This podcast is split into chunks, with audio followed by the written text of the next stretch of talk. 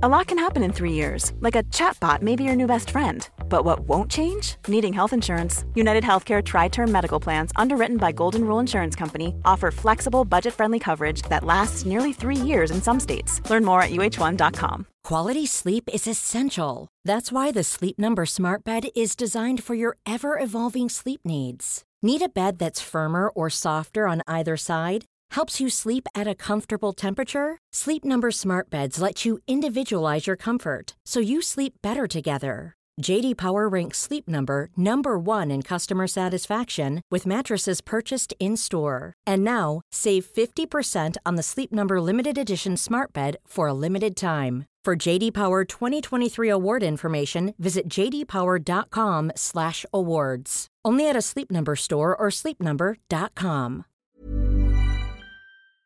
Hello and welcome to the AEW Dynamite review. We are the Dadley Boyz of What Culture. I'm Adam Wilbourn, joined by Michael Hamflett and Michael Sidgwick to review last night's episode of AEW Dynamite. But before we get into it, if you're a fan of this sort of thing, make sure you subscribe to What Culture Wrestling on Apple Podcasts, Spotify, Amazon Music, and YouTube, hmm. where we do daily wrestling podcasts where we not only review AEW Dynamite but also AEW Collision, Raw, SmackDown, the show formerly known as NXT Dubai.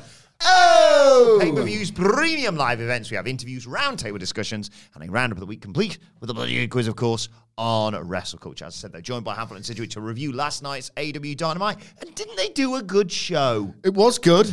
I would not describe it as great. There were signs of life. Hmm. There was a sense from the card, certain decisions that there's been an internal acknowledgement that the base is very much fractured and the criticism of late has been both fierce and earned.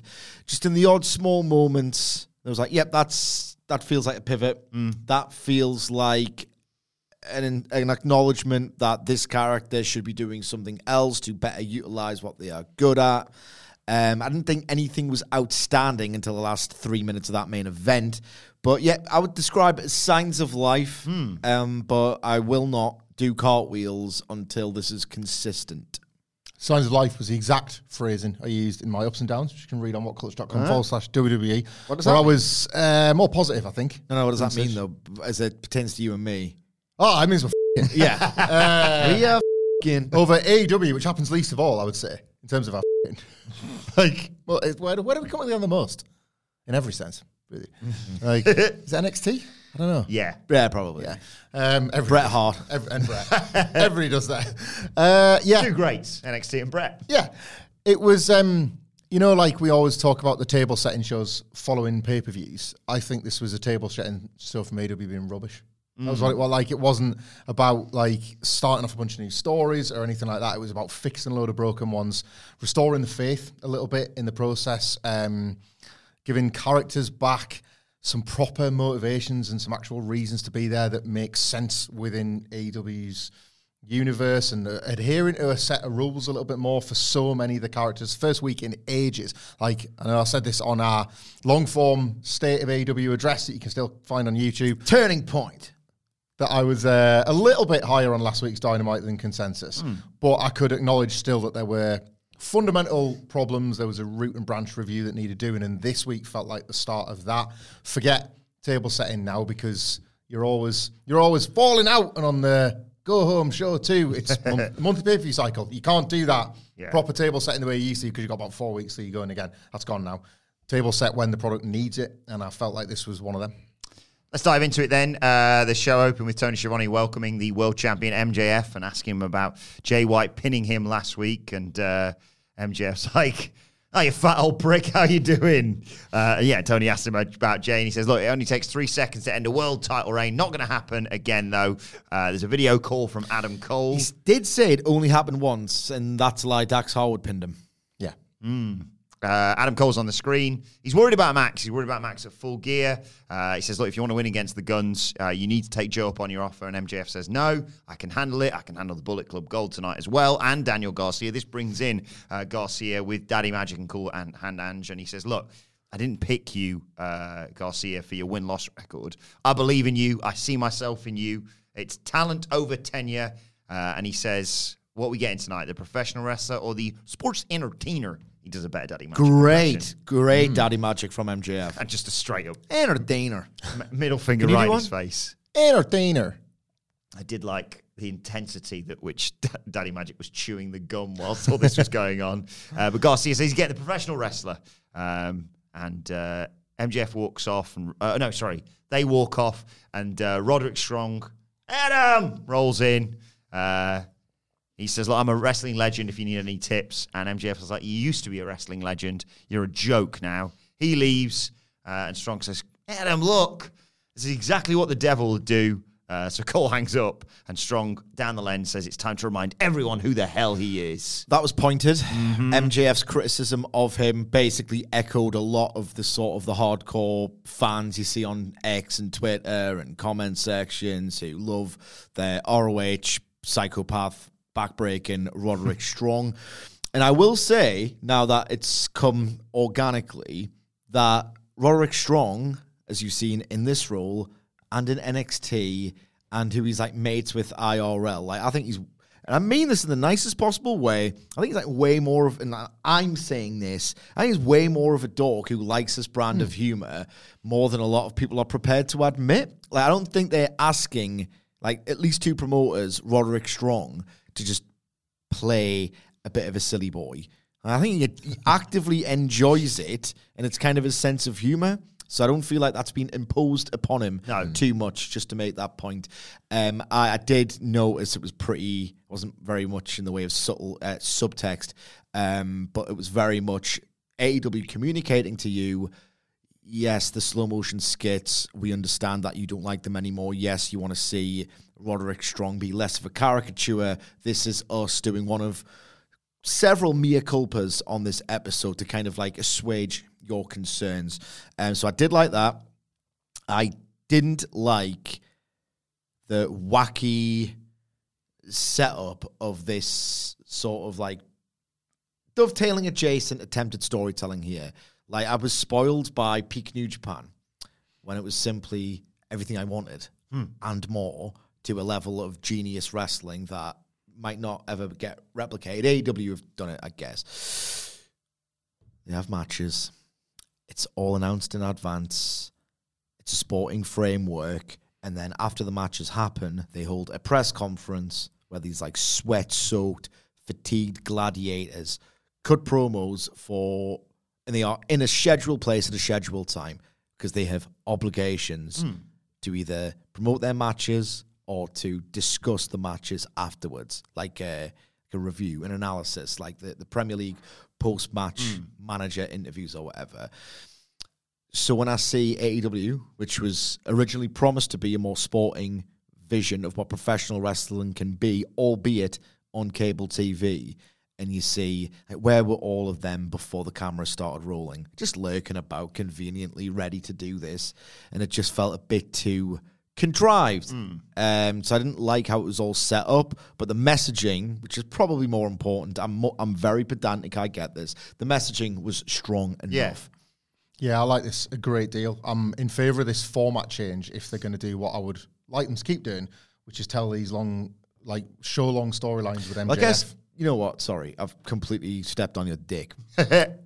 MJF and Garcia had every reason to be there. Hmm. Yeah. They were preparing for their match. They should be in that area, like the TV, like the press hub, and then the gorilla, like in your own head. That's how it works. Roderick Strong just turning up where, everywhere is stupid. Call, call ringing and them having a TV handy is convenient. And Yes. Roderick Strong almost having a bat signal for when Adam Cole is on the phone is how I guess you make sense of these things, but those things themselves are nonsensical. Hmm. Like, Yeah. I yeah, I like this a lot structurally, uh, and I enjoyed it last week. MJF's character now is somebody that you simply have to shape the show around, as we discussed on the preview yesterday, in a direct addressing of a big complaint of prior AEW champions, but especially at the moment with MJF because he's involved in so many stories, he's got so many rivals. So even if you weren't doing basically MJF is the story, and all of the different people he's feuding with, or the people that are coming for him, make up these little different branches, you know. And I like that they're laying it out with this opening segment thing because for me, like this was like who, what, where, when, why, how stuff. You know, like I'm. I've got loads of questions, and I've got it- still enough trust in the AEW process that they will answer all of them. Why does Adam Cole keep pushing for Samoa Joe? What's he What's he got to gain from like "Uh, just just go with Joe, go with Joe? There's something to that.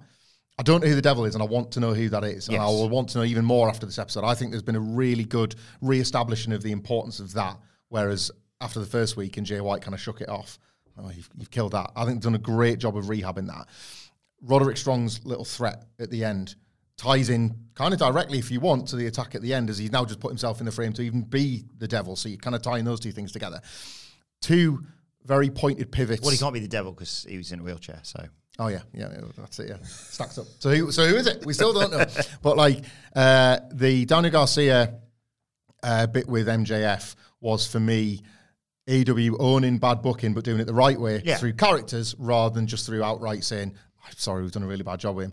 It doesn't make sense, right? We've always said it doesn't make sense that of all people, Daddy Magic and Cool Hand Andrew telling Daniel Garcia to rein it in. That element of it makes no sense. But this week in particular, we were basically told, I forget all those details. The reason Daniel Garcia's life is spiraling is because of these two. Just that was them simplifying it for me, and I think that came across Yeah. in the doesn't wash for me that. The reason his life is spiraling, which they'll never ever Yeah. acknowledge on TV, the reason why this character's life is spiraling, and maybe if you want to be cynical, the reason why this wrestler's career is on the decline is because Chris Jericho just didn't bother feuding with him. Yeah. When that's that, that should have been the case. Chris Jericho manipulated Garcia into joining JAS in the first place by saying, Remember when you were involved in that horrific car wreck and I helped fund your medical bills?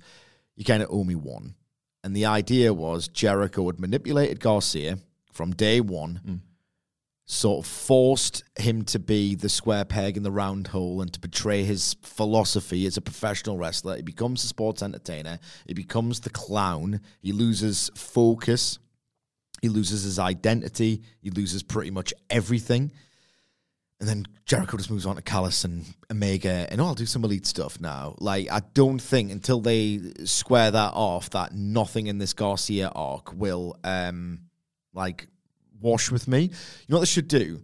In Japan, there have been several examples of like mentor student matches or like established senior presence versus young punk on hmm. the up and up, and they ju- and the punk just attacks them, like, assaults them, like, and then they just have this absolutely hog wild, horrifically violent fight. Jericho and Garcia need to have that, I think. Hmm. It would be, and I I think they've.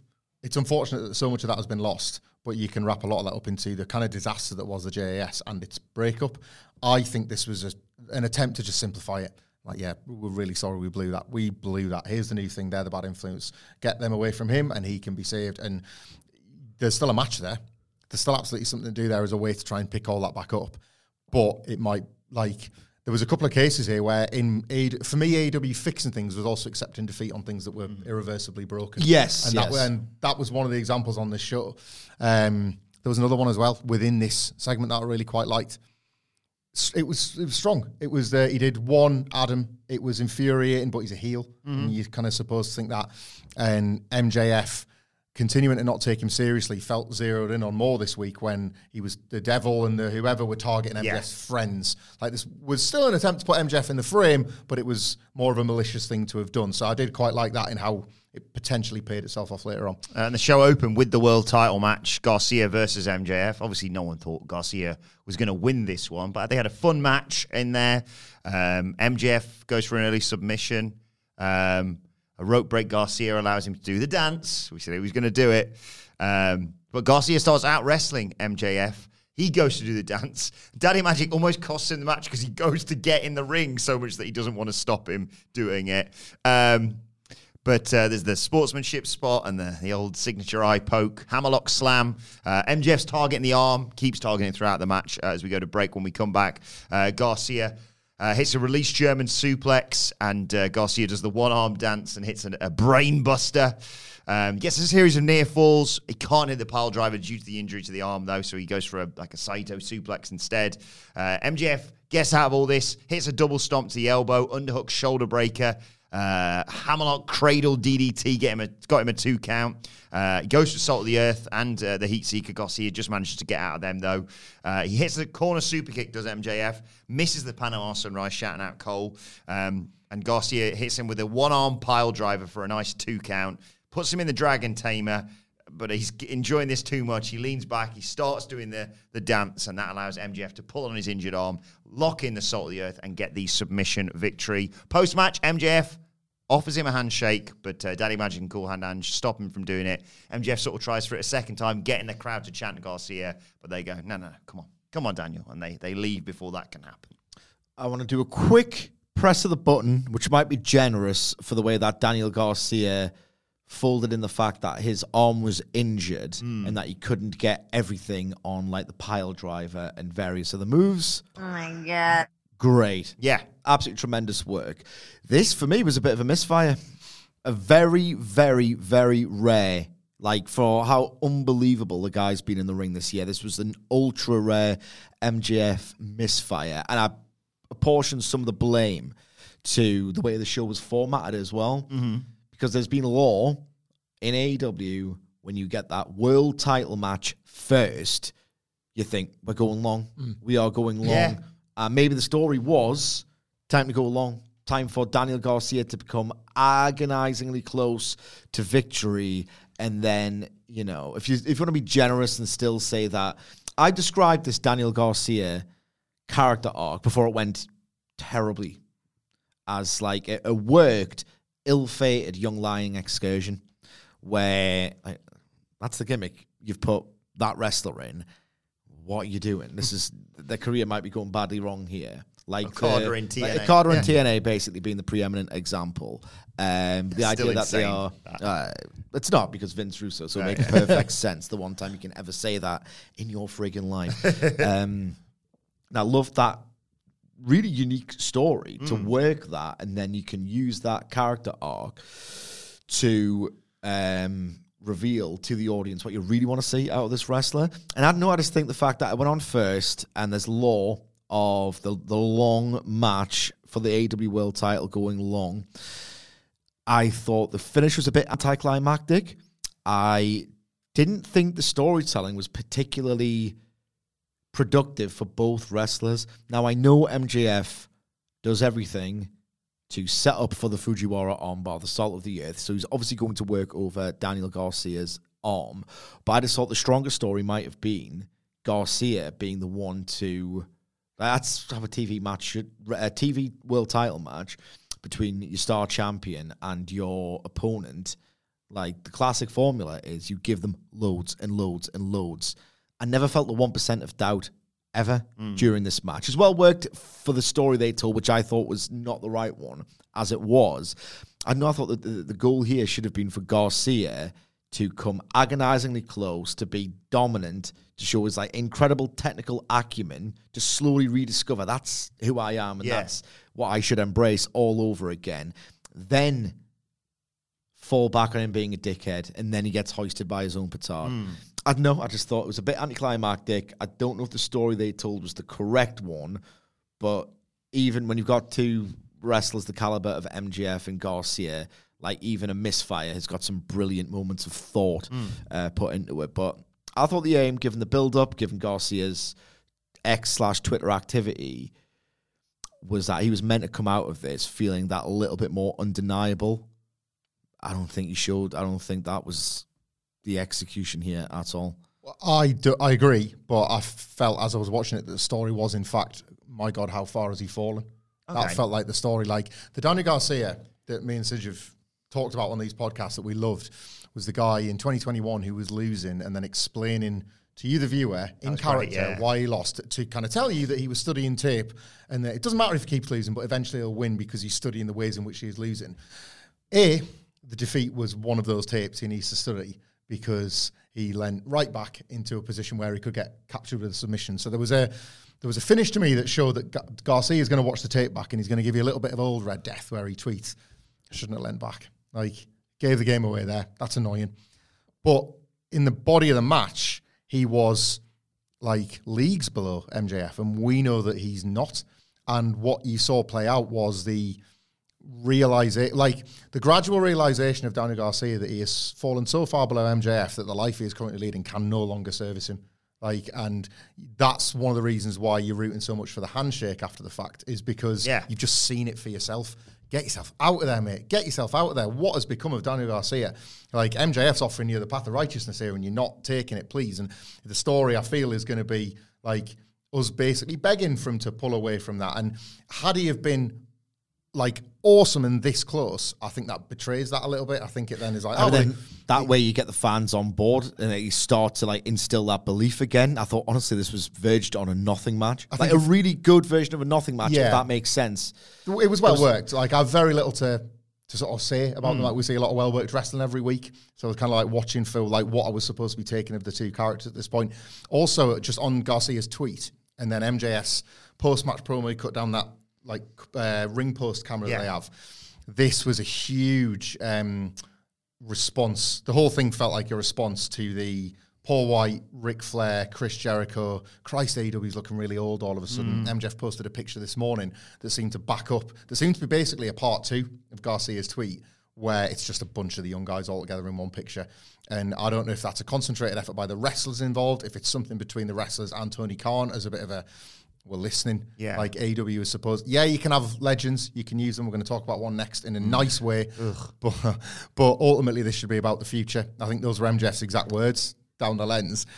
This is like AEW is about the future, or AEW's still a revolution, or something like that.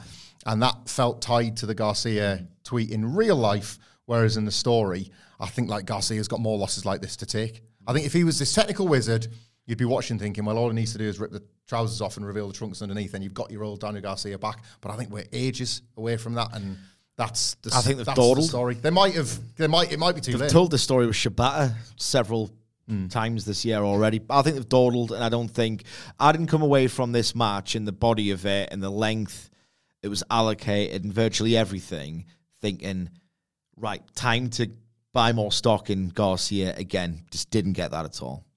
Yeah, you say you know they're all about the future, and we've compla- uh, complained and compared them to sort of late era WCW, and I'm We haven't. old guys have going over We young have, we- talent. we have not done that. I want to make that explicitly clear. We've got that exactly here.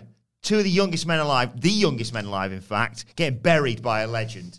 Ridiculous. No, I'm joking. Didn't even take a bump. I love that. It was such a good spot. It was Sting and Darby Allin versus uh, Turbo Floyd Truth Magnum, uh, the Outrunners, of course. Uh, and they got some offense in. I was very happy to see that. They uh, they got the upper hand on uh, Darby Allin early on. Granted, granted, the crowd couldn't have cared less. They were just chanting that they wanted to see Sting. Um, Turbo Floyd gets Darby Allin up for a suplex, who starts kneeing his way out of it despite being all the way up in the air. And he manages to tag in Sting who saves him.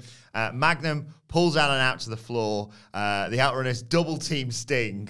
They celebrate like they've laid him out. He hasn't gone down, as you said. Uh, and then there's like Stinger and Coffin splashes in the corner. Sting puts the uh, Scorpion Deathlock on Floyd and gets the submission. Just fun. Yeah. just fun, brief. Here's a bit more sting while we've got him because we have not got him very long. No complaints from me. Watched it with a smile on my face. That's ultimately what this sought to achieve. I am once again Bernie Sanders. Me. I am once again reminding you that Sting and Darby Allin have potentially the best win loss record in the history of tag team wrestling Of course, yeah. and they've never sniffed that title. Well, what's going on? I know what's going on. Actually, I don't. You Give them a title you shot. think they're setting up for Revolution, don't you? We talk, didn't we talk about that on another podcast? Because I think they're going to give Sting a singles match. The, the one and only singles match he has is at Revs, and I you- hope not. Like, could be FTR there for the belt. They've done Sting, Darby, and FTR. Obviously, they can do it again. It Yeah. was two years ago. They're completely different places now. Heel Young Bucks as champions versus Sting and Darby at Revolution. Yeah, They've signed that contract for several more years. The jury's out on whether they actually give it to us. Why not give them that platform? Well, to- they- yeah. they're, they're, they're better as heels. Everyone knows Yeah. this. They're the ones who can cackle at retiring Sting. What a launch pad that would be for them to, if they want it, yep. rediscover what they can actually bring to that table. Then again, Sting and Darby Allin have to get past Jake the Snake's army. Mm. I can't do it. That's bad. Uh, we'll preview I can that. do it. I can We'll do preview that tomorrow on the uh, Collision podcast, of course. All going well. Uh, Tony Schiavone's backstage in black and white with uh, Hikaru Shida and Toni Storm uh, telling us not to adjust our sets. Um, Shida's like, "What's happened to you, Toni?" Uh, and basically, Toni says she's upset about what happened at All In. She's still going to become the, the first uh, three-time women's champion, though. She couldn't make history, so she became history, and Shida will never have the spotlight. Uh, Storm signs the contract. Shida signs the contract, and she says, "What's going to happen is what always happens. I'm going to beat you at full gear. We get the chin up, tits out, watch for the shoe line, and Shida knocks it out of her hand." I thought this ruled. I thought this absolutely ruled. Like a total. I wasn't completely out on Toni Storm, but I was as close as I think you could possibly get. For someone who likes the Fed. Yeah, I was just like, this doesn't. What I wanted was for this Toni Storm character to make sense in AEW's existing universe. We talked about this, not create one of her own. That wasn't ever the point, right? Mm-hmm. I thought this was fantastic. There is nothing wrong in Toni Storm being so lost in this character that she wants it to be shot in black and white with the filter, which I thought was quite nice and effective and a bit a bit different for your viewing experience. Then Shida, the voice of the viewer, the voice of the rational consumer, goes, What's this actually about? like we're sat in the same room, we're on the same planet Earth here. What's going on? You've got Luther, and then you. Tony Luther? Storm, Toni Storm, like for the first time, like I was critical because I thought they've got a hot character in Toni Storm, and Tony Khan has just gone right, give her a title match, and later on, Jesus Christ, no, I think she is winning. Something far more exciting is happening. But like Toni Storm here answered the question. What's happened to me is because of you. In the same segment where Tony Schiavone, and I didn't know this, I'm sure like people that revise Yes, Cage Match every day. In the that. very same segment where Toni Storm says, Everything's my mind. She didn't say my mind has collapsed, which is basically all of this is because of you. And then Schiavone's like, "Oh, and by the way, she has not been pinned or submitted this year. Make and more of that, And she's beating you out. But this, but this was the perfect time to make more of it because all of a sudden, Toni Storm's descent into madness is justified. So now she's got like a mountain. It's not just the film star goes returns to LA and like she's going to win the title again. She's they've shown you the mountain she's got to climb and everything that falling down that mountain is is created in timeless Toni Storm. I love this. I'm super hyped for the match. I do think on the night it's going to go a bit wrong and Toni Storm's going to be received as an enormous baby face. Mm-hmm. But I now think she's going to lose based on a development elsewhere on this show Oh, I thought the other way. tremendous stuff this for me. Like I a really, really great week for the women's division. Never say that. Yeah. I honestly thought it was. I was I didn't wasn't as high in it as my colleague here, but uh, I- it was fine. It, it was a bit better than I'm just doing silent films because that is my character now. Um, it did feel like a little bit like tan, like a little bit linked to the real world. Yes. Fine. I disagree with you on the title thing, but we'll get to that. Okay. We'll get to that. later, later on. Uh, the next segment, I'm going to call disregarding the match, nothing on Penta and Swerve. I'm going to call this segment "Better Late Than Never." Uh, because it was Swerve versus Penta, and Excalibur said, I mean, it doesn't really make much sense here considering it was Swerve that. Anyway, he said, uh, because of what happened with Swerve breaking into another man's house and threatening his child, Felony. Hangman Page is banned from ringside. Better late than never. Okay. we'll get we'll get through it and then Again, they've created the mess, and now they're in the process of tidying up the mess. But it's not this really clean, nice, old-fashioned grudge. Uh, but Why did he wait for the match to be finished? Maybe I would have pissed him more. Maybe no, no, no. I wouldn't have pissed him more. This is the like they very rarely, to this day, and to their credit, they very rarely throw things out or do DQs. But that's the joy. The fact that they do it so infrequently means that Page should have just put an end to this match before it started, pretty much. or put an end to the match that he had on Collision because he knew he was going to be there and he wasn't banned from ringside for that one. But anyway, better late than never. Look, Is it? positives. Uh, a great match from Swerve and Penta. Uh, Strickland gets the upper hand. Some rough bumps from Penta in this one, by the way. Uh, gets the upper hand early on. Um, Penta starts a chop exchange. So Strickland's like, well, not doing that, and just stamps on his hand. Um, Penta comes back with a backstabber, sends Strickland outside, but he cuts off Penta who goes for a dive. They do this a few times. In the end, Penta hits a thrust kick and hits a somersault dive to take us to a break. We come back. Um, there's counters for counters. Maiden Penta gets countered. JML Driver gets uh, countered. Double clothesline puts them both down. Uh, but Penta comes back with multiple sling blades and that new fireman's carry jackhammer thing that he does, which got a nice two count. Uh, Strickland gets sent to the outside. Penta hit a springboard destroyer from the ring to the apron. Love it. I just love a destroyer. Such a basic bitch. It's a top, it. top rope double stomp, but uh, can only get two off the back of it. Um, Strickland hits a slingshot double stomp to the floor, misses the 450 though, uh, and Penta traps his arm, snaps it, uh, and a made in Japan gets a really close two on there. Uh, Strickland counters the fear factor. A powerbomb Death Valley driver. He snaps Penta's arm as a bit of a receipt from earlier on. Uh, and as Penta's sitting going, bloody hell, what was that? He gets it with a swerve stomp. One, two, three. Uh, Post match, Swerve, because he's an arsehole, uh, goes after Penta's mask, as he previously promised to, of course. When here comes Hangman Page with a chair, it looks like Swerve and Prince Nana are going to get away. But Nana's the only one that does because Swerve gets laid out with a chair on the ramp, as does quite a few members of security. And then Page hit a brutal looking dead eye off the stage through a table, screaming as he's led away that Swerve's a dead man. Better late than never, Sidge. I guess, I guess, I guess it was better late than never. Like, but you just, I always think, what could have been. Hmm. You know what else I think? Is pretty. It might be a radical viewpoint, and it's a good job that my colleague Michael Hamflett is sitting down right. It's that I'm a bit of a traditionalist. I think wrestling should a lot of the time be about professional wrestling, right? This match and the things Swerve did to Penta did such a more exhilarating, convincing, believable job of depicting Swerve Strickland as a psychopath ready to do anything to grab that spot he feels is his than the home invasion baby crib promo. Like it was so less wacky, it was so less contrived.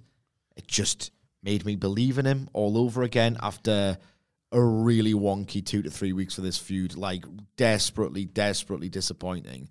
The idea that he didn't get, you know, punished for doing a felony, the fact that he's not in a holding cell or whatever. Like you just, I, Yeah, no, no punishment from the law and no punishment from AEW either. yeah, it's absolutely preposterous. It has really kind of dampened my investment in what has been a pretty good story so far, and with a class class match at Wrestle Dream as well.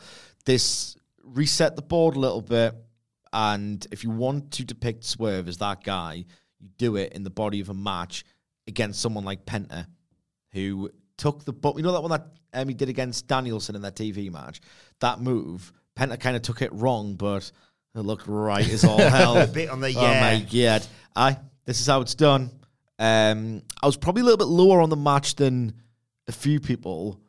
I didn't think it was like again. uh, We are spoiled. We are completely Yeah. spoiled. I didn't think it was in that top tier of AEW TV matches this year, but it did the job. It did the freaking job. Um, Page looked present for once. Yeah. It's still hard to believe in the character because, you know, you kind of cut a promo on someone's baby and wait to get your your your baby face vengeance. But as you said, it's it doesn't. I'm not like such a goldfish that I watch this angle and go, "Yes, go on, Hangman." Like it, it's kind of been ruined now. Nah, I'm spoiled. I'm put off.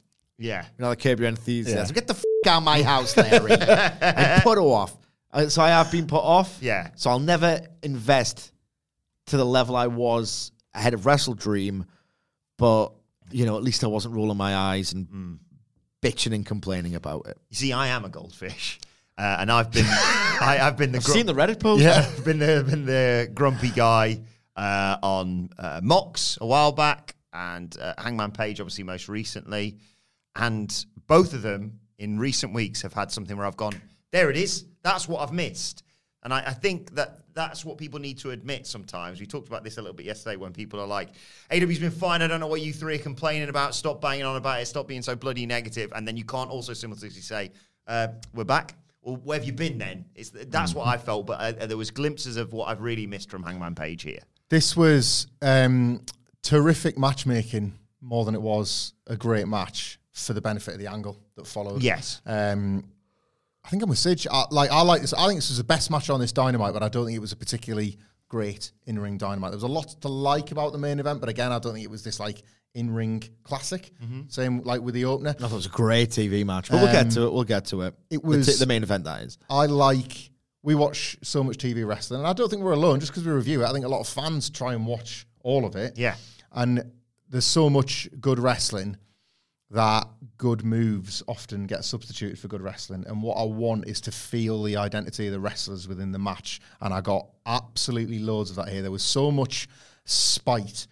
Uh, too much people argued on Collision when Alex Abrahantes and Penta were doing more to target Swerve than Hangman Page himself. But you got that in the match, and they're the type of wrestlers that. And AR Fox. A while Yeah, well, back. yeah. Like they're the wrestlers. Swerve and Penta are wrestlers that wrestle with spite. They are nasty, nasty wrestlers that like want to win the match, but have so many unique and cruel ways to hurt you while doing it. Like It's like that fun flashback to when Penta was like, "You're not going to hold your baby, Cody." Right, like that sort of that sort of stuff is what Penta does for a TV match. Yeah. Well, sorry, I'm going to have to break your arm. I'm going to have to bend it backwards, and then Swerve saying, "I can do that too." Like, how cruel do you want to get here? So I thought this match had real character and real identity, even though it never like surpassed that kind of three and three quarter ceiling. I don't think it didn't need to. It didn't need to. I thought it was a good setup uh, for the angle, which was necessary and was needed. I. I think I am just maybe more generous to it in that I thought the angle was. I thought Hangman was so impressive at Yes. showing fire. Great night for the elite, by the way. Like, ha- like so impressive at showing fire for the first time in ages. I'd forgotten what it was like. Yes. and that maybe did more for me than a standard post-match beatdown with a chair and dead eye through a table might have done. I got, I was energized by this, and I, I wasn't as off the boat as Sidge with this story, but I just didn't think that I could be energized by whatever Page was going to do as an hmm. act of revenge, and I, I got it. One size fits all seems like a good idea for clothes until you try them on.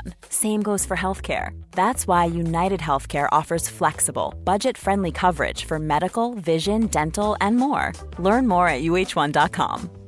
Quality sleep is essential. That's why the Sleep Number Smart Bed is designed for your ever evolving sleep needs. Need a bed that's firmer or softer on either side? Helps you sleep at a comfortable temperature? Sleep Number Smart Beds let you individualize your comfort so you sleep better together. JD Power ranks Sleep Number number 1 in customer satisfaction with mattresses purchased in-store. And now, save 50% on the Sleep Number limited edition Smart Bed for a limited time. For JD Power 2023 award information, visit jdpower.com/awards. Only at a Sleep Number store or sleepnumber.com. Before we go any further, though, this show is sponsored by BetterHelp. Now, we all carry around different stresses. They can be big life worries or just, you know, little things like your favorite wrestler not being used properly. The thing is, when we keep them bottled up, it really can start to affect us negatively. Therapy is a safe space to get things off your chest and to figure out how to work through whatever is weighing you down. It is really helpful too for learning positive coping skills and how to set boundary. Therapy basically empowers you to be the best version of yourself. So why not give BetterHelp a try. It's entirely online, designed to be convenient, flexible, and best of all, suited to your schedule. Get it off your chest with BetterHelp. Visit betterhelp.com slash whatculture today to get 10% off your first month. That's betterhelp, H-E-L-P dot com slash what culture. Alex Marvez is backstage with uh, Bullet Club Gold, the Bang Bang Gang. Uh, they're back from vacation. Uh, Jay White cuts a promo, uh, basically saying, "Oh, you know, stop bloody googling yourself. Uh, no matter what you do, I'm going to be better than I'm better than you, and everybody knows it." Uh, and then we got a cool little uh, video package with gi- video game footage from Like a Dragon to hype up the big street fight, Omega Jericho, Ibushi, and Paul Wight taking on the uh, Don Callis family. And hey, if you're a fan of that sort of thing, the What Culture Gaming podcast, wherever you get your podcasts from. Anything you want to say on those? I'm not a fan of that sort of thing, so it did nothing for me. But people on X seem to absolutely love it, and like all power to them. And I will say this from a wrestling point of view, I disagree with Cedric. I think it should be less wrestling, if anything. But from a Oh, wrestling, I almost had an argument with Ebu on No, no, I don't last think there should be more wrestling. I just feel like you can sometimes better portray your character in the body of a wrestling match Yeah. or a wrestling promo than a dumb skit that makes no sense. that's fair. I almost had a, a row when I saw you chatting. I have way more promos, by the way. Yeah. Way Yeah. more in ring promos down the lens. I'm not advocating for more, oh, really good wrestling match that. yeah, that, I nobody feel wants like anymore, do they? no, I feel like more. I want, I want, I want to see um, Eddie and Punk. Yes, exactly. Yeah, in ring stuff as well. But yeah, I almost had a row with with Ebu when he was like, "Oh, I only watch NXT for the wrestling." I was like, "You are missing out. Don't you ba- don't you badmouth the best wrestling show of the week by saying it's it's only about the wrestling. It's about so much more. Than The contrast is key, if anything. And Uh, don't say it's all rubbish either. That's kind, of, that's kind of part of it. from from a wrestling standpoint, we when we knew about this Sega thing, the tie-in. I think last night that what I will say that promo did for next week's match is that it has completely reframed the expectations on it and maybe helped me understand why uh, Paul Wight and Kota Ibushi have been thrown in there. Like last week, anybody that was excited about Jericho and the Golden Up were lying. Yes. Right? But this week has made it clear that this is kind of a tie-in. This is a less serious version of the time that like the elite dressed up as a Ghostbusters Halloween. That was super important and class. This might be as close to cinematic as you get in an arena. I expect them to come out dressed as a video game characters. Hmm. It's I kind of hate that this is the end of the Callis Kenny Omega thing, but sucks. It but like- stinks. but like the Don, Cal- but like the Daniel Garcia thing, what I feel like I'm watching here is a lot of admitting defeat. The, hmm. This has failed. This has failed. This it stinks. It stinks. It stinks. Yes, Mr. Wrestling fan, everything stinks. Well, it does stink, Tony. Clean it up and start again. Yeah. And this match being done with, like I'm so hyped for the tag match. That, Well, yeah. Uh, like Jesus Christ, I never saw this coming, and I cannot wait. And it's like, yeah, good. Get that Callis thing out of the way. Never liked it anyway. Actually, bored of you. Like I'll have this. So It's- it's, it sort of feels like nice that it's happening before full gear. Really sorry, Kenny and Don. You kind of f***ed it. you completely and utterly f***ed it. And But I'm I'm, ready for- really annoyed. I'm ready for what we've kind of somehow landed on in the aftermath. Yeah. I do not have any fundamental issues with tie-ins. Who cares? They happen a couple of times a year. I just it's just the fact that this is ending in this manner is just ridiculous. And it's not just the months we've spent where Omega didn't really cut one traditional fired up babyface promo vowing revenge on Don Callis for that. It's one of the it should by all rights be one of the all-time wrestling betrayals. And I've Yeah. said this It's a also million attempted times. murder. The extent to which Don Callis put over Kenny Omega and the amount of time he did it, hmm. it should have resonated this earth shattering development. Never did. Kenny Omega, for all his genius, like the level of genius this man possesses between the ropes and in the body of a match and the story is just unparalleled for me. For him to just, I needs to be a basic bitch, like five percent more basic exposition bitch Kenny Omega, and that's me saying that. For it all to end with Paul Wight and a video game tie-in is just not on. And what's really been accomplished here? Nothing. You don't. Re- you only feel more for Omega by getting away from it. Konosuke Takeshita does not get over. And what was it Powerhouse. Powerhouse said about him again? I've, I've forgotten uh, the line that he said to put over to Takeshita.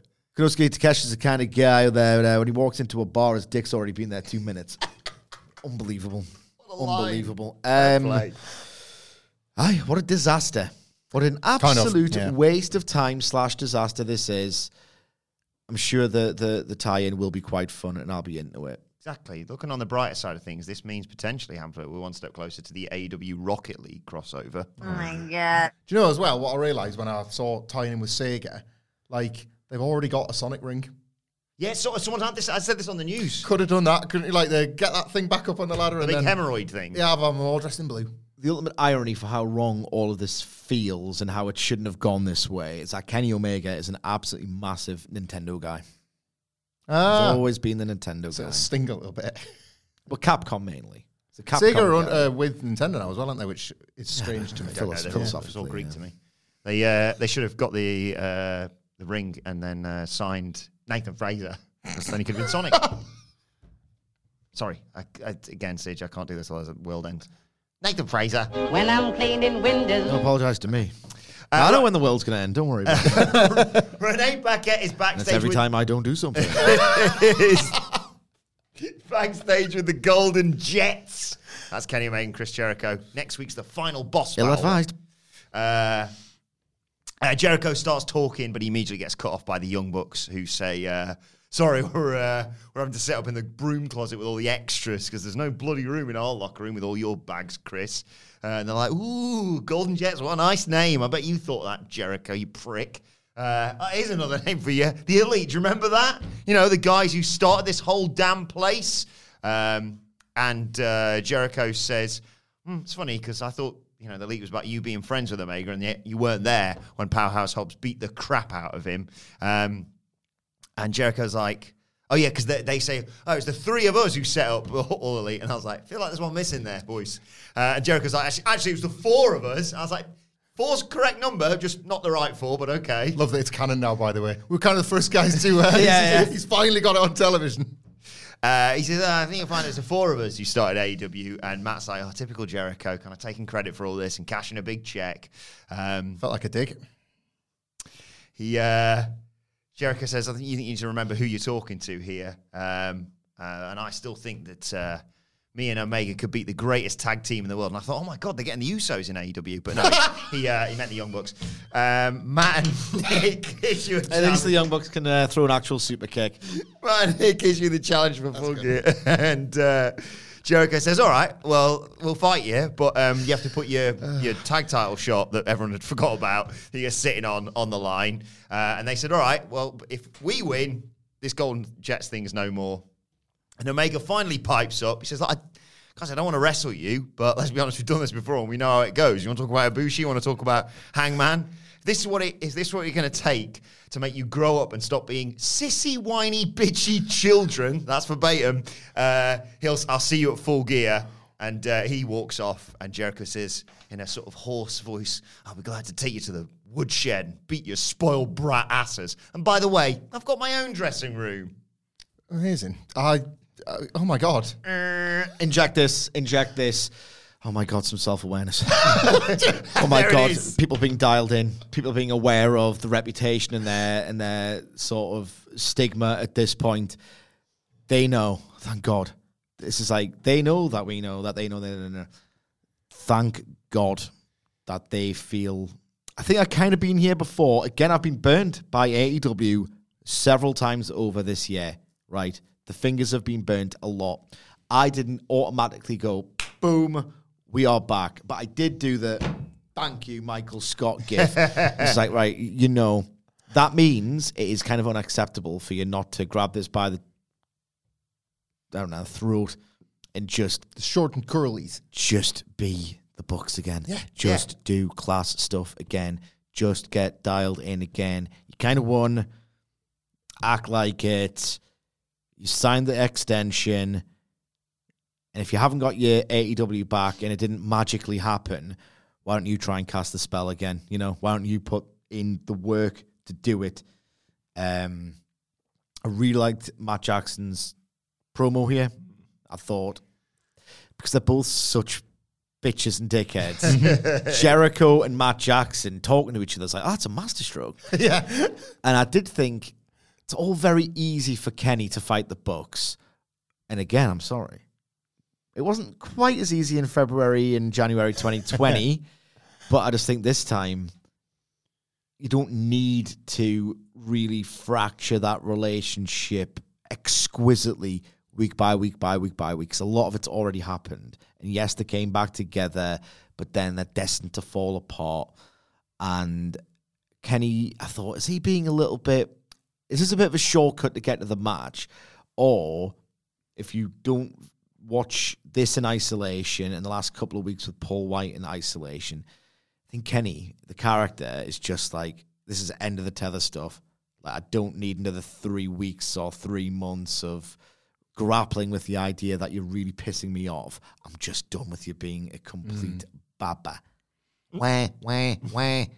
He's um I tell you what, what's great about Kenny Omega and why perhaps you don't get the promos that you desperately want sometimes is that he would he, he hasn't got the Rock or Steve Austin or Hulk Hogan in him as the promotion's top star. Like he showed flashes of it as a heel, I think, as world champion, but it's not him as a babyface, especially. But Christ, is there anyone as good with a teeny tiny neg as Kenny? Oh, he's a knob Like, in the best possible way. to his best friends. It's always the best ones are always to his Yeah. best friends. The ones he dropped on the Hangman page were just like you, ow, my heart. like, and I liked him doing it to the Young Bucks. It was the same, it was like you absolute bastard, mate. Like, you, like you're not with Matt Jackson particularly, but you're immediately fired up for the Young Bucks. Wanting to take this team away. Sorry, Kenny, mate. That was over the line, and we're going to have to take this thing you like right now away from you. Just because, just put you back in your box.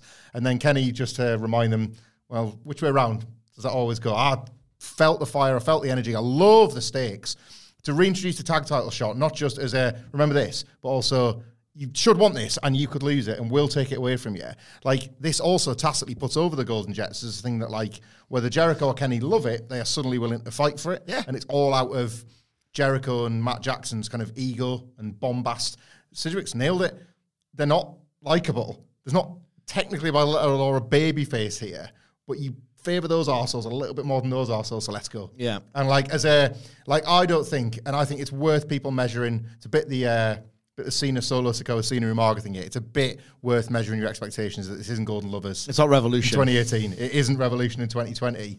But Kenny plus one versus the Young Bucks has law that it is worth kind of Oh. like attaching yourself to. So We'll dine out on that on the full gear preview. like, don't you worry. Lean in. I'm really excited by this. I didn't see the development coming either, so it was cool. I wouldn't have never like I wouldn't have thought to preview this as a. What do you think the Young Bucks are actually going to do this week? Never would have landed here, I- even after the little squabble the prior Yeah. week. Yeah, I noted them down. I, on the preview yesterday, I was just like, oh, I can't be asked. But Yeah. now I'm super into it. So yeah, mission accomplished. Uh, right, let's move on to Meet Forever. Uh, that's Samoa Joe versus Keith Lee for the ROH TV title. That was the chance it was Made getting. me want to be a vegetarian. Um, That's a lie.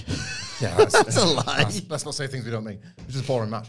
the big lads smashing into each other with shoulder tackles early on. Joe manages to get the better of it because he uses an eye poke, uh, but Lee fires back up and flattens Joe. Um, yeah, double chopped by Lee. This is when the Meet Forever chance are coming in. Uh, Joe turns the tide though, uh, but a leapfrog drop down, a huge cross body by Lee sends Joe to the outside to take us to a break. When we come back, um, Joe fires back with a massive sit out knee breaker. Uh, gets hit with a dragon screw. Uh, and Joe hits the Manhattan drop and the big boot. Um, but as he goes for the senton, Lee counters and hits a huge release German suplex. I'll give it the. my god. Uh, Pop up powerbomb from uh, Keith Lee gets a two count. He wants the ground zero, but Joe gets free, puts him in the coquina clutch, and Lee passes out. The referee just calls it no submission, just calls it at the time. Uh, uh, let's talk match, then we'll talk post match. Oh my god, we'll talk the post match. Uh, I thought Keith Lee's selling at the finish was really good, like really gradual. I know it doesn't really work like that in real life, but it isn't real life. It's pro wrestling, and it was very theatrical. I thought he did a very, very good job. This kept threatening to burst into life and become the version of itself that it would have been six years ago. Never got there, but I had a fun time with it. My expectations were pretty low, however, so that probably informs my uh, reaction to a match that was uh, nicer on the graphic, if I'm being honest. Yeah, I agree. I thought this was a massive letdown, but then maybe my expectations were raised by like our conversation yesterday. The more we sort of talked around it, the more I was like, they could do this and they could do this and they and they just did virtually none of this. I was like surprised in layout how one-sided this felt. Not least for the length they were given. So you know you're not watching a squash. I know where Joe is and where Keith Lee is in terms of the various like hierarchies in AEW. But I wouldn't have cast this as one-sided as it played out. Not least when what we had coming next puts Keith Lee even further down. You know, like they were going to talk about it, but I no didn't- Shane Taylor. You- I was surprised by yeah, that. like I'm not complaining. No. like clean finish is fine. Like It's more than fine. It's great. That's what we're here for. the match, That's why didn't- we're not watching either side. the match didn't just didn't work for me.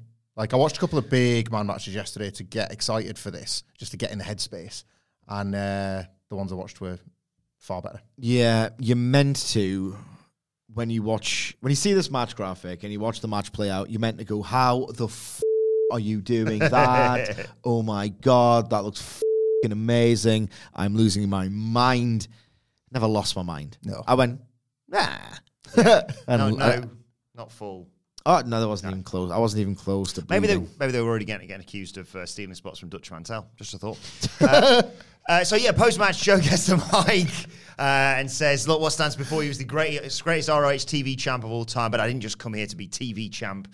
Uh, hunger's what defines the greats. Consider me hungry. Uh, as of right now, I am vacating the uh, TV title. The next gold on my shoulder will, the, will be the AEW World Heavyweight Championship, whether MJF likes it or not. It will take a very, very special talent and lucky for Tony Khan and AEW. They have quite a few. Can you imagine looking at the, the Tony Khan's bracket for this tournament and thinking like instantly I'm going to receive every single person in that tournament, unless he's going to retire the belt outright, which he should. Who needs the ROH World Title, uh, TV title It's in a your really life? damaging surrender as well. This like I was astonished. I want I want to have a second go at a title I've already challenged for and lost in AEW. Basically, subtext the proper show. Like Honestly, it's so hard to like. Steve Austin surrendered the Intercontinental title to The Rock, and even that wasn't perfect. But you got to do it so delicately when you're saying, "I don't want this anymore." Like that's So dangerous. It's like, dangerous. But then again, what more damage can be done to the ROH brand? Yeah. It's True, dead. yeah. And I just thought, I almost got excited. I was like, oh, the very, is this the first uh, bit of the Jenga pile to just get rid of it? Second, I'd argue after the Young Bucks. Remember that poster with all of the AW guys on it, like Kingston, MJF, Cole, Young Bucks, uh, Joe. Two of those champions aren't champions anymore. Yeah. like for the December. Uh, Bang. But it's get rid just like, it's always been the, why? Why did you do this? ROH, unlike NXT and WWE, NXT gave you something the main roster didn't once upon a time. Right? That was never the case with ROH. It was just so unnecessary. Like, why have you done this? People speculated that he did it to curry favor with CM Punk, and he was really happy with their relationship at the time, and he was about to belt them up, and he thought, oh, "I'm gonna have your library as well, just to appease my top star." And then the top star went, "He's like, I'm stuck with this now." But I then he bought shopped it around. Then he shopped it around as a businessman to make more money, and then Warner were like, "Nah." What's that brand value to us? Nothing. We can't see it ever making money. Like they clearly to like a really divisive, not divisive, like a really toxic reaction. They clearly tried to shop around ROH as a brand last year. It infiltrated AEW programming. It was one of several factors that uh, went into the decline of AEW. Just the multiple belts that meant nothing. Like if the, it's always felt Ring of Honor like this total and utter inessential imposition. Sorry for the alliteration. I've never cared about it. Yes, FTR and Briscoes. Yes. In a better world, you could have got that on AEW. Um, yes, there's been the odd, oh, like the ROH title match I've just watched. Oh, Shibata versus uh, Kingston. That was nice. Athena and Billie Starkz aren't getting the freedom on Y- AEW. yeah. So it's almost like you can use that extra time a lot, and that's about it, isn't it? Nothing that, other than the Briscoes FTR rivalry, absolutely nothing that's happened in ROH could not have been accomplished on AEW. It just, it's not, it's just nout. It's absolutely nout. Um, and the idea that now the characters themselves are saying, don't care anymore. End this charade now. Someone actually came up with a really good point in one of my replies because I said that exact thing in my X this morning. End the absolute charade that is ROH now if Samoa Joe's going to do something like that. And someone said, if the NWA can come that close to getting a deal on CW, if you're Tony Khan and you ultimately, uh, this is a passion project, feels less like it than it did in 2019, let's be honest. But nonetheless, it's a passion project. He still loves it. He's still a massive wrestling fan. But he's also a businessman. And if you're thinking, Jesus Christ, if the CW are purportedly trying to get the NWA on the programming, oh, I'll, keep this around. Then I might make more money. Yeah. But it's it. I hate it so much, like um, almost irrationally. on a micro level as well, is it not a slight plot hole that Samoa Joe is campaigning to become MJF's tag team partner and thus become one half of the Ring of Honor tag team But he's only using that big the if I wi- if I help you out, we win this together. You owe me the Yeah, ultimate yeah. prize that I want. That's all it is. Yeah. Uh, right, Orange Cassidy and Hook are backstage, and Cassidy's fired up. He says uh, John Moxley's the only person he's ever thought about since uh, he left him in a pool of his own blood at All Out. Uh, he says, I'm sorry for picking up the pieces, not of Rey Fenix, but the international title that you dropped. But he needs to beat him in order to be the uh, international champion that he knows he can be. He's going to do that out full gear. Let's talk about both promos at the same time because it just makes sense. Uh, so later on, after the Gunns match, Moxley and Wheeler, you were backstage, and Moxley's like, I knew it. I knew it. I've been getting calls all week. People saying, oh, oh, Orange Cassidy didn't do anything wrong. But he knew exactly what he was doing. Uh, but this isn't about the belt, it's about the laws of nature. His business is a jungle. BCC are the dominant pack of predators. Um, what kind of example would I setting would I be setting for Yuta if I don't beat the piss out of Orange Cassidy? Uh, and he basically sets up a challenge next week. Uh, himself and Yuta versus uh, Cassidy and Hook, and he tells Hook as well to take notes if his fingers still work. Whilst Yuta says uh, Hook has messed with the wrong crew, and he'll see Hook in Cali. The idea of Mox and Hook interacting. Oh my god! I mean, that should be. I think that could be class, like really distinctive professional wrestling, like really new. And oh my god, them two, love that. I think Mox's promo was his best. If I'm being brutally honest, um, I will say that I really like how. Remember, it uh, was a title Tuesday when they had the confetti and they kind of had this series of circumstances. They made choices as well to get it from Mox to Fenix, not a choice. Fenix to Cassidy, a choice, not a particularly inspiring one, and it all made Cassidy just look a bit of a chancer. Didn't. The big title celebration all he did was put Fenix out of his misery Hmm. rather quickly. He didn't feel like a champion. And now Orange Cassidy, the character, has told you, I don't feel like a champion, and I can only feel like a champion until I beat John Moxley. Thank you. I did need that. But I still don't care that much about the full gear match. There's time, there is time. I care the most I ever have. Again, said it a few times already in this podcast. I thought they did a great job of cleaning up a bit of a mess here with these two promos. It did this story more than most. It didn't need exposition because we watch every week and you see what the characters get up to, but it needed clearer motivations on both sides. There was something quite sweet about John Moxley, almost like defending the honor of Wheeler Yuta's integrity. I have to beat you up because otherwise, what kind of example am I setting to Yeah. my son Wheelie? You know, like that's that's very Jon Moxley that but he was obscuring this anger and a little bit of envy and a little bit of jealousy of how things had turned out. I, like, I buy that. I buy that there's a bit of insecurity in Moxley there. I still think they could do with. I think the my anticipation for the match is not where it should be, if only because I still don't really know where either sit as heels and baby faces. Yeah. Like I'm sure on the night it'll figure itself out and one will just slot into a situational role. I've not known about the BCC for about three months now. No, I mean that's a mess in and of itself. But like Orange Cassidy, when he won that title and the way and the manner in which he won it, it did feel like he's going to be the the situational heel. He's taking the title while he basically got a pile of broken bodies in Moxley and Fenix, and Cassidy's picking up the pieces. It's not that. Orange Cassidy has not turned heel, but he has gotten serious. Uh, similarly, Moxley, there was a sort of honour to his dishonourable actions, even though he was horrible when he brutalised Orange Cassidy. Like, absolutely vile last Yes. week when he brutalised Cassidy. He attached a bit of honour to it this week, and then you're like, all right, yeah, I suppose I've got to give you the benefit of the doubt. I still want him to take a break. I'm still kind of sick, like sick of having to have these make these choices about Jon Moxley, but I think they'll get there. This really, I think this put a lot of this back on track. It's not been a good feud. This All Out was too impressive a capper for this whole for their chemistry Yeah. for me to go back to it so soon, but they'll get there. I think.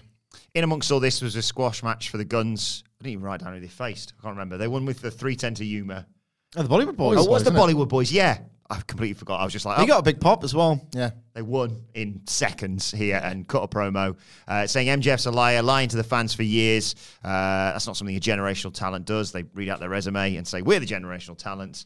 Uh, yeah, you're an embarrassment of a champion, MJF. The only fans, yeah, the only friends you've got left are the fans, and I hope you pick one of these fat pieces of, you know, I love hearing that word. I'm sorry. I never stopped loving it. Yeah. You know, everyone was like, uh, in 2021 particularly, Yeah. they're overusing that word. I'm like, mm, keep saying it and keep blading every single week. Feels like a lot of that, we're taking it too far energy. That's another thing that's gone. Yeah. Uh, come on, Bring that back. bring that back, please. uh, guns up, and MJF's watching backstage as Samoa Joe walks up next to him. Good promo. Yeah. Like maybe just have the promo instead of the match. Like Didn't it? Didn't need it, did it? no. Uh, video package of Wardlow. First three years in his AW career, foot was constantly on his neck, holding him down, making him feel worthless. MJF's not going to know where or when, but when he finds out, it's going to be too late. The days of the devil ruling over AW are coming to an end. big, big fan of this. Um, another great week for Wardlow, but I thought uh, the words here were uh, the words here were chosen carefully. I think um, Wardlow, having talked about how he felt like he had the foot on his neck and how he was, uh, as he was, you know, he was forced to like sort of do whatever MJF asked of him. By having the control of the when and the where, he feels like he's finally flipped that but he hasn't, has he? Because he's been driven to these psychopathic depths by MJF. He thinks finally, "Oh, it's a good thing I've got this MJF situation under control. No, you haven't, mate. You're worse than ever. Like you shouldn't be driven this crazy that you sit up all night looking like a an ex cop that's still got the old case that retired him on the wall, trying to figure out. Like he thinks he's got MJF where he wants him, but he's broken by this whole thing, and it's sent him into this spiral. I love this. Um, keeps mentioning about the world, and I am starting to think that Wardlow will defeat MJF for the world title at World's End. Genuinely, like Wardlow. uh, yep, I think Joe's closer. you reckon? Yeah. Love that we're having this conversation. Yeah, By the way, like love I that. don't because it's not Jay White. It's uh, no, forgetful game. That's uh, out of the way. You Survivor Series next week anyway. But then after that, after that, the power's back for World's End. Survivor Series. No, I do. Cody and War Games. He's going to get surrounded by that mesh and something's going to happen. Yeah, and, don't, and don't forget, CM Punk's going to show up as well. So, uh, right, He's going to do his. Uh, speaking of Wardlow, he's going to do his like hey, moonsault where he like arches a little bit in the air. He's going to do one of them on a fifty guys. I cannot wait for that War Games match because 80% of it is going to be terrible, but Cody's going to. He's, he's Yeah, he's, going uh, to get that feeling. It's uh, mm, the match, isn't it? yeah, he's gonna he's gonna he's gonna go wild in there. I cannot wait. Uh, almost time for the main event. So, uh, yep, time for the women's match. Julia Hart versus Red Velvet. Uh, I enjoyed the match. It's just typical that they put it in this position. The moment they, you know, the little thing in the bottom left hand corner, I was like, there it is. And then it was like, uh, it- obviously, we talked about how great they all were. Like, we're going to hear from Orange Cassidy, we're going to hear from Jon Moxley, we're going to hear from everyone, everyone like that. And I was like, yep, yep, yep. And then quick flash of the women's graphic, and then yeah, onto the onto the proper stuff in their eyes. But like you say, women getting more featured on this show. We'll talk a little bit about the new signing in a second as well. But it was uh, Red Velvet versus Julia Hart on Julia Hart's birthday, I Yeah. believe. Oh, happy Uh, birthday. and she celebrated by kicking Red Velvet's ass. um, we got uh, back and forth action early on. Uh, it's been a while since obviously Red Velvet's been in the ring, of course. Body slam takes us to break. We come back. Uh, Velvet makes a comeback with a leg lariat and a wheelbarrow bulldog. Um, there's a double knees to the back whilst Hart's in the ropes. Standing moonsault gets two. Uh, but she runs, does Red Velvet into a corner back elbow. Uh, she hits the iconoclasm for a nice near fall, I should say, uh, but takes her time to, to follow that one up, and that allows Hart to hit a thrust kick and a huge moonsault for the one, two, three. Post match, she puts uh, Heartless on Red Velvet. Sky Blue comes down. There's a face off. Statlander's there. Willow Nightingale's there. Willow Nightingale, lovely person that she is, takes Red Velvet to the back while Statlander and Hart have a stare down. Uh, a- a- again, this missed stuff, this eye makeup stuff, this convoluted who's aligned with who stuff. Can I just have some hatred, please? I'm begging for some goddamn hatred, some clear, defined motives, anti supernatural bollocks. The match itself, I thought, was really good with a nice puro flavor of the returning from injury wrestler, like just not strong enough to come back. Yeah, exactly. Um, so I, I thought the match was. I'll never remember it in a million years. Um, but nice to see Red Velvet back. I thought it was superb. I, Ju- superb. Julia Hart's improvement this year, uh, like, has been fantastic. That run into this Kris Statlander match, like, was the, it's either been happening in the background, I just haven't noticed it. But that run where I was kind of like leaning in a little bit, the Lenny thing on Julia Hart matches, and obviously she has she leaves that title match, and then in AEW typically you're off the map. Well, You- I- you're done, you know. Hands up. Yeah. I'm holding my hands up because I tweeted um, in the wake of the Wrestle Dream match. Was it? Yeah. All right. Well, it sucks that she won't be around for another like three weeks or three months or whatever. And no, Yeah. she feels like she's part of that furniture now. So the um, I thought the knee brace was going to get in Red Velvet's way early on. I thought we were going to have a Rey Mysterio WrestleMania 21 mask situation, but they worked through that as well. And when you've got so little time and you've got the worst spot on the card, and your storytelling typically isn't that great. The last thing you need is then something almost like out of your hands to go wrong, and the match was good enough that they just worked through that as well. I didn't hate the uh, you stuff quite as much because I did love the detail of Willow Nightingale just going to help Red Velvet and it kind of bringing Red Velvet into this little orbit a bit. just orbit sucks. Though. Uh, the orbit sucks a little bit, Yeah, yeah, it sucks. but like you, you, you do need more stories. Even Yeah, you can have good ones. I know, but you might just have to trudge through some bad ones first to get to the good ones to it's- encourage people to tell more. You I know? just, I just feel nothing and then move, move on with my life. Um, so if I just quickly check my notes here. Uh, yeah, that was the only women's match on the card, Sidge. Um, so before we get to the uh, name of the game, what's the uh, aim of the game again? The aim of the game is to identify to the hour, minute, and second the first time you hear the first entrance note for the first women to appear for the only women's match to underscore, italicize, put in bold how apathetic and obligatory, and gotta believe do it now these days, the women's division is. And this is a bit of vintage uh, game playing. Yeah, it was. Because we all came very close because we kind of knew it was going to be the penultimate match on the card. And when that time kind of comes, that's the aim of the game. And we play it to just really try and manifest change and improvement. And maybe this was the first sign, but we've been here multiple times before. Can always go back to the bloody beginning. That's the aim of the game.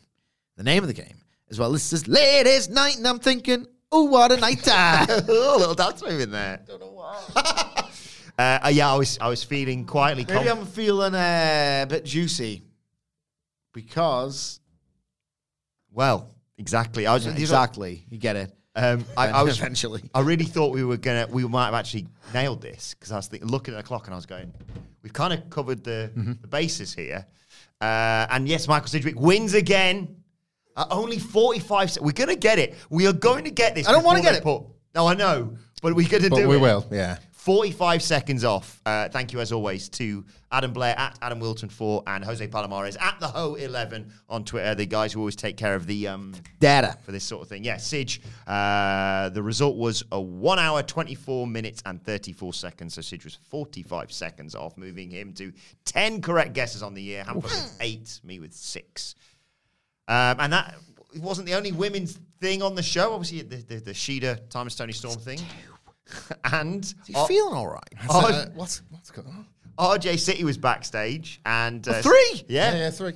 Says we might have heard rumblings. They're true. Uh, AW's got a new signing. Uh, Mariah May, who walks in very excited. Uh, so she's been in Stardom. We talked a little bit about it on the news, me and Andy. Uh, very excited to be in AEW.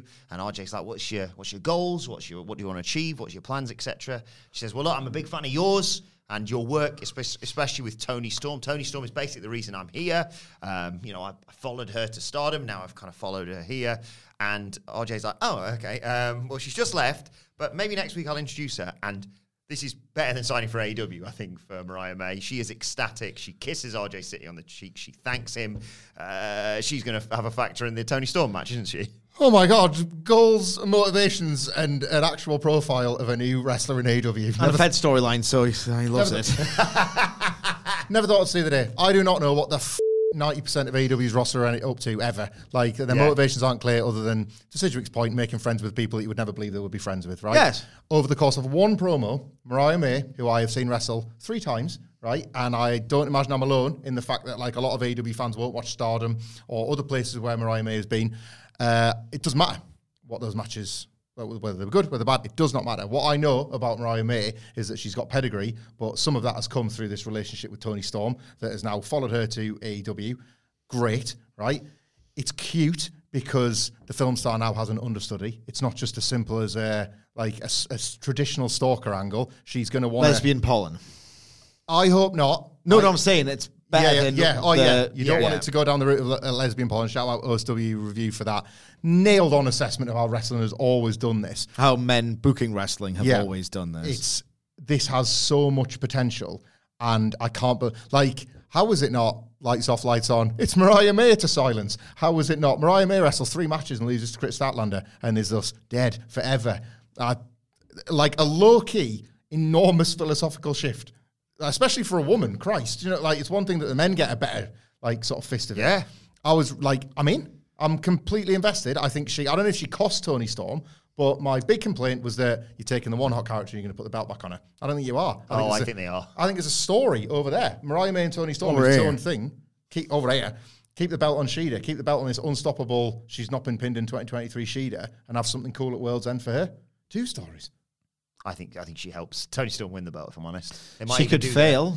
they might even do the uh, Edgeheads thing with uh, Mariah and Tony. Where she's out. Yeah, yeah, maybe. But again, I've but- seen a double here, yeah. There's that- scope for a lot Yeah, here. yeah. There is scope for a lot. Um, Unpredictability in a women's world title match. great. it echoed things that were Yes. not. This echoed things that would not fly now, but maybe I should trust them more. Then again, they did just sign Ric Flair. so we'll see. I will let it play out. But um, if I was someone who loved WWE primarily, I would see this and think, oh, this is great. For me, I think a wrestler should enter AEW, have a look at those rankings and think, right, okay, how far away am I from this? That should be the goal. Yes. But I will let this play out. It's very different for AEW. It feels committed, feels well thought out, um, even inspired. Yeah. I saw some head shaking about oh Mariah, May, but Mariah May can go like uh, those fans of hers, and I understand that as Yeah. well. But like, should it not be implied that all elite wrestling signs great wrestlers? Is that not the one detail we don't need to be told about in your Yes. signing? Is that they can wrestle?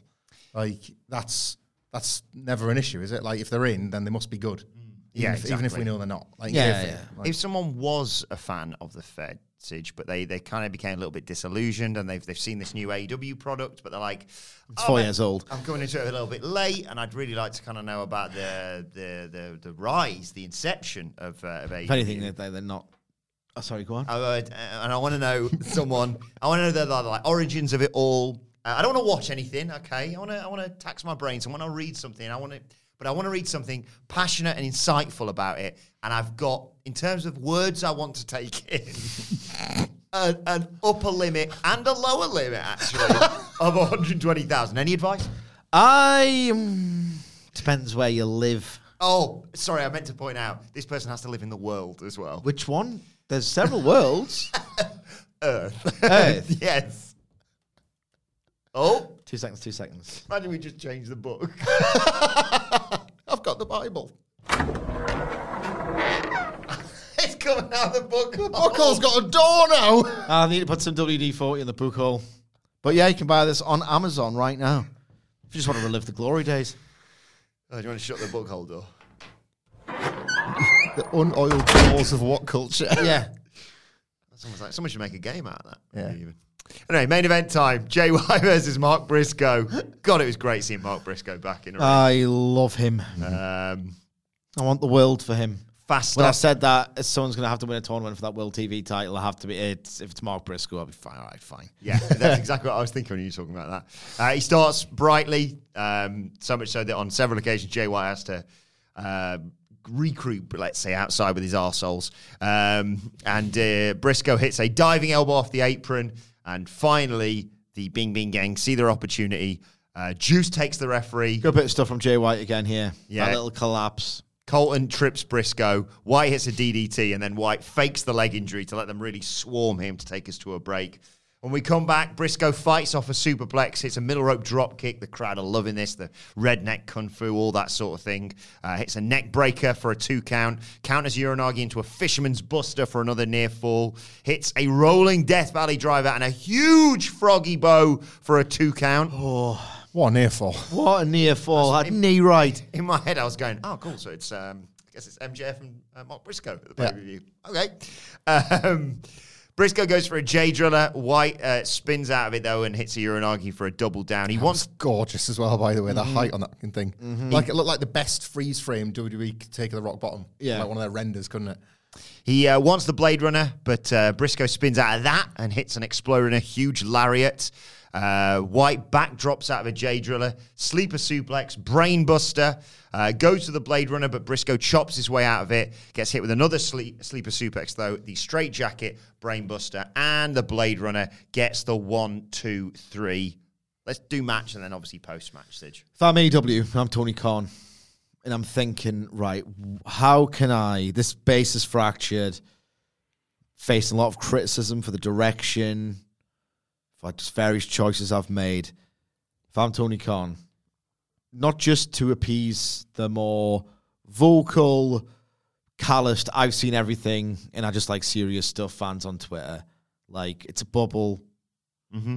You cannot really book for these people, even though if you do, they've got good taste in spite of how dickheaded they can be with their snobbery. Maybe me included. I'm, I'm really considering if I'm Tony Khan putting Mark Briscoe and Eddie Kingston as the big babyface projects of next year. These are people who can make you feel something and you want to root for them and they can elevate kind of a short, not long, not short, but like, you know, like not the longest match, not the most epic match, not the most well built match. In that Froggy Bow near fall was driven, not like Jay White can craft the hell out of a match. Mark Briscoe can craft the living hell out of a match. He knows what he's doing. The joy Yeah. is in the fact that you forget it because he's so good at p- portraying this sort of like just nice, doesn't seem like the brightest. In fact, he is character, right? So I'm not saying they're not doing the perfect dramatic timing. That's what a lot of this match was. Just inch perfect dramatic timing, knowing when to do things to perfection. What drives an fall like that isn't necessarily how well it was timed, how good the move looked, how devastating it looked. Mm-hmm. Just the pure desire. The pure desire on the part of the, the crowd to watch that person win. And Mark Briscoe, just people love him. I love him. I think universally he's beloved. Like this match indicated to me, I think I would give him a massive push next year. Like, why not? Who else have you got realistically that people have this emotional bond with? That is just so fun to watch, just so funny, so believable. Like that movie took when he just jumped off the top rope and just landed on his back. It's like, oh, he's gonna, oh, he's really gonna hurt himself there. he's really prepared to risk it all. He wants it so badly, and God damn it, I want it for him as well. I would really consider. I know it's recency bias, but as I say all of the time, if you feel something that's great, instead of a recency bias, bias with Mark Briscoe because it's not like, ah, he's a new flavor of the week. Forget, you know, Rush Takeshita, Garcia, you know, Swerve, everyone I want to see get pushed. There's an element of that, but Mark Briscoe gets you every single time. A special, special talent who fans love, who still can go. The bumps he's taken here, mm. the way he's crafting it, the way he's moving about, he's, eternal. Oh God, I thought this was excellent. Not like a blow away great match, but like a really good version of a compact TV main event where you kind of know the result. That kind of genre of match is just like a five star version of it. Mark Briscoe's just amazing. I love him. Yeah. This was like this was glorious matchmaking, as we said yesterday. This, It needed to be, Yeah, the as I said yesterday. The stipulation, the stipulation of potentially changing the AW main event just doesn't work without Mark Briscoe being in this match. Because you'd just quite like to see it. yeah, The main like, event of, of what? uh, full game. Which, of course, is in. nineties. Yeah. And I can't think of any wrestlers better at playing with those circumstances than Jay White. Like everything we love about how slippery he is, about like the, the counter exchange at the end of this. No, it's just such a. It's like you, you're gonna break my heart here, yeah, Jay. where every set of Jay White late in the match counter exchanges you've ever seen, but they just hit different because Yeah. of Mark Briscoe being out there and what this match was designed for. Like there, there was a Briscoe promo earlier on the show that they didn't even need to include, but they did just to give you even more of that. He might, he might, and yeah, it's just impossible not to love him and thus hate Jay White all the more for it. He's got that ultimate. I actually care who wins this match. Yeah, and that, that's been a big problem that I've not really talked about. Sorry, I'm stepping on your dick. That, that collision main event. What was it? FTR, Rush, and Preston. Yes, versus yeah. Gates of Agony and. Uh, uh, Ricky Starks. Jesus. Christ, all the guys. Like, Did you give a toss who won that match before, during, or after? Can you remember who who won? Um, I'm very certain Gates of Agony lost. Yeah, of course they did. They were the designated jobbers. like Mark Briscoe has got this increasingly rare thing of I really want to see him win. And That's what drove that near fall. What an incredible near fall that was. Jay White, by the way, it's weird. I don't know. I'll never find out.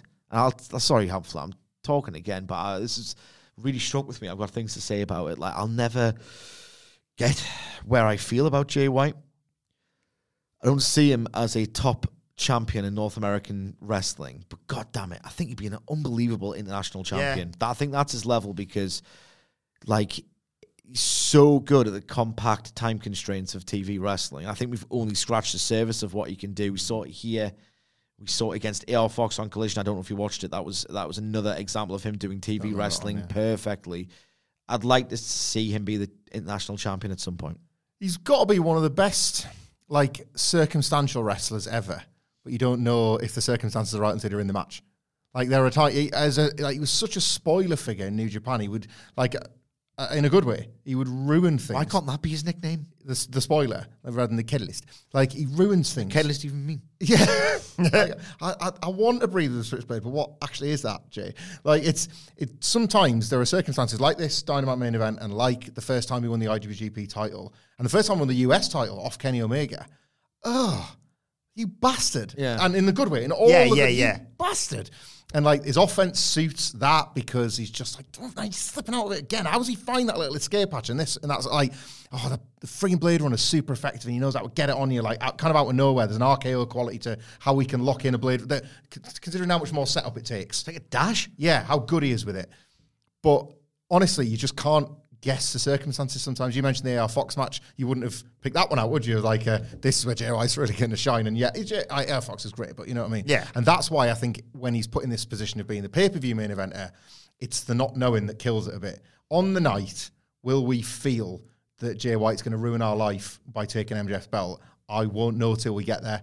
And I'll feel it in the moment, and then I'll go, the Kota Ibushi one's your favorite example, isn't it? Like the Kota Oh, that match is G1. of my favourite matches of all time. Like you won't know until you're in it, but when you're in it, Jesus Christ, you're more in it than anything you've been in your life. So as MJF as a babyface, as a champion, as a guy that just can't even get his physical belt back, has that been effective enough that come the hour, you're going to be like, all right, yeah, Jay White was worth this all along. But it doesn't help you on the way sometimes. Mm. Uh, so post match, MJF's music hits, and the whole of the Bang Bang Gang are looking up the ramp to see him coming, but he sneaked in behind them and he clobbers the guns and Juice Robinson with his beautiful diamond ring. Um, so they bail out of there. He squares off with White, who's got the belt, and but MJF's got the ring.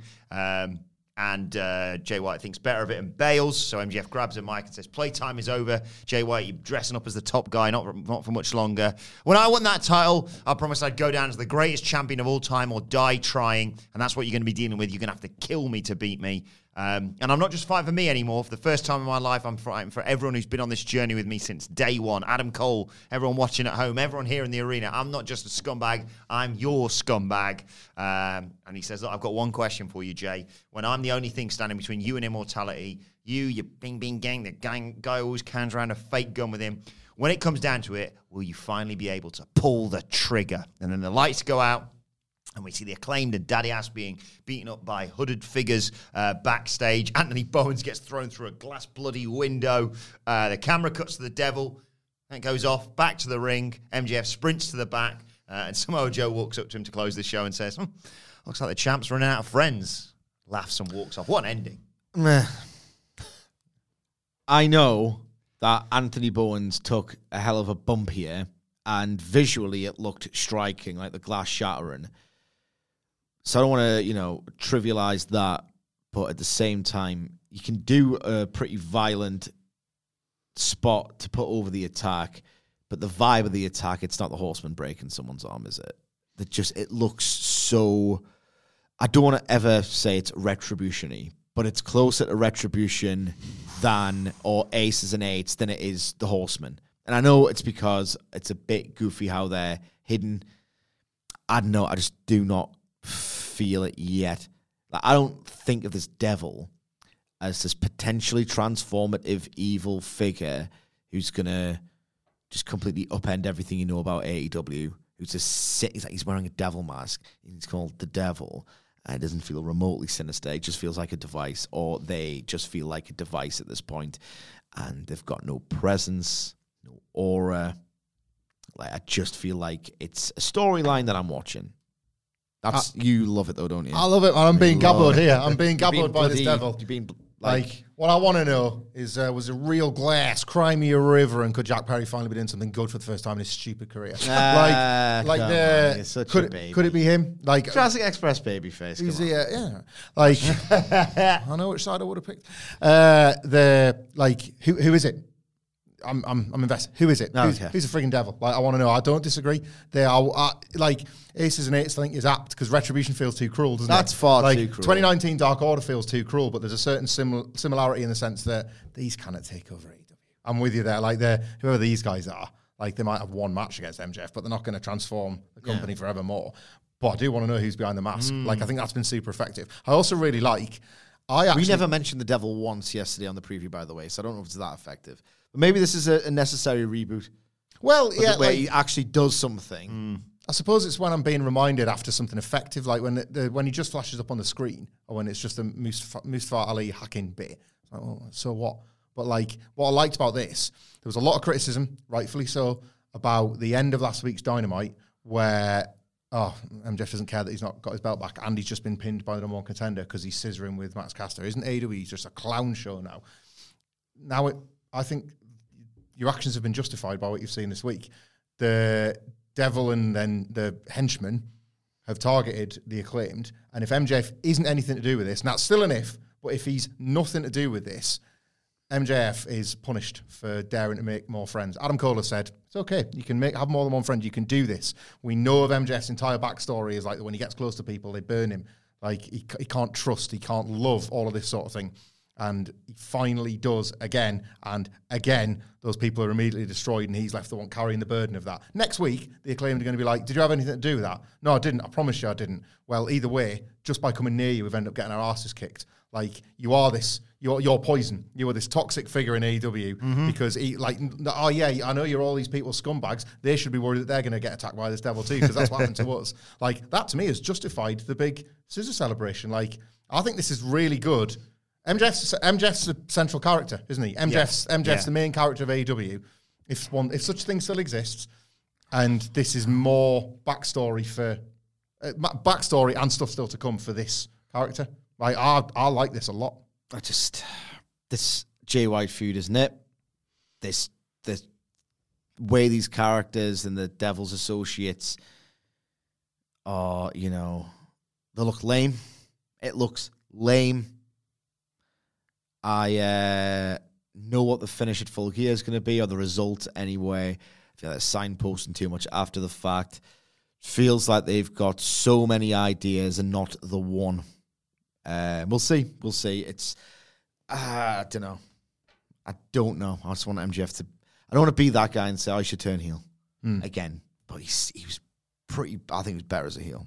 Where is he still? You know, cannot like, be doing that. You cannot. You it, like maybe they would. Maybe they're stupid enough to do this. You cannot beat Kenny Omega clean, and maybe you know Takeshita did all. Like, maybe it doesn't really mean that much anymore. Sad as it means to me personally, but like you do not have him beat Kenny Omega virtually clean as a sheet to all but say I'm the most dominant, fightingest, best AEW World Champion ever for him to be lurking as a heel. That would be stupid. Almost as bad as the Aces Nates. I had to take my licks. Yeah. I had to be the best wrestler in the world to fool you. What? how does that work? Like seriously, how does that work? I had to be the best babyface wrestler in the world to prove to hide the fact that I was a heel for what reason? The All da- I'm doing is get my by being a babyface, I'm just getting my ass kicked all of the time, and by being the most fightingest AEW World Champion ever, I have to put forth the most, the maximum effort for a heel master. Makes no sense. That's Yeah. Dead, I- or it should be, or it makes, I think you're right. Yeah, makes think, no sense if it's not dead. I think you're right. Like the, the it started the week after Adam Cole got injured, didn't it? So this idea that This it's decline, the scramble. the, the the the devil. Yeah. It started the week after Adam Cole got injured. So this idea that it's something that he's hatched now because Adam Cole getting injured has kind of thrown whatever he had in mind off in character, obviously, and there's obviously storylines that have been impacted by that injury. That would be probably where they would go with it. And Kenny, like there is a bit took my licks. Had to go forty minutes or make like that. Yeah. that, that would have to be the kind of yeah had to had to keep proving had to like I was worried these people were figuring me out that sort of thing. But I don't think it is either. Just uh, the acclaimed will next week. I think. Well, let us know your thoughts on that and on the whole show uh, on X uh, at What Culture WWE or in the comments, or you can uh, let us know your thoughts personally. You can follow Michael Hamflett on X at Michael Hamflett. follow Michael Sidgwick at M. Sidgwick. Follow me at Adam Wilbourn. Follow us all at What Culture WWE. And make sure you subscribe to What Culture Wrestling, wherever you get your podcast from, for daily wrestling podcast. Me and Sid will be back tomorrow to look ahead to AEW Collision. Uh, but for now, this has been the Dynamite Review. My thanks to Hamflett and Sidgwick. Thank you for joining us. And we will see you soon. Even when we're on a budget, we still deserve nice things. Quince is a place to scoop up stunning high-end goods for 50 to 80% less than similar brands. They have buttery soft cashmere sweaters starting at $50, luxurious Italian leather bags, and so much more. Plus, Quince only works with factories that use safe, ethical, and responsible manufacturing. Get the high-end goods you'll love without the high price tag with Quince. Go to quince.com slash style for free shipping and 365-day returns.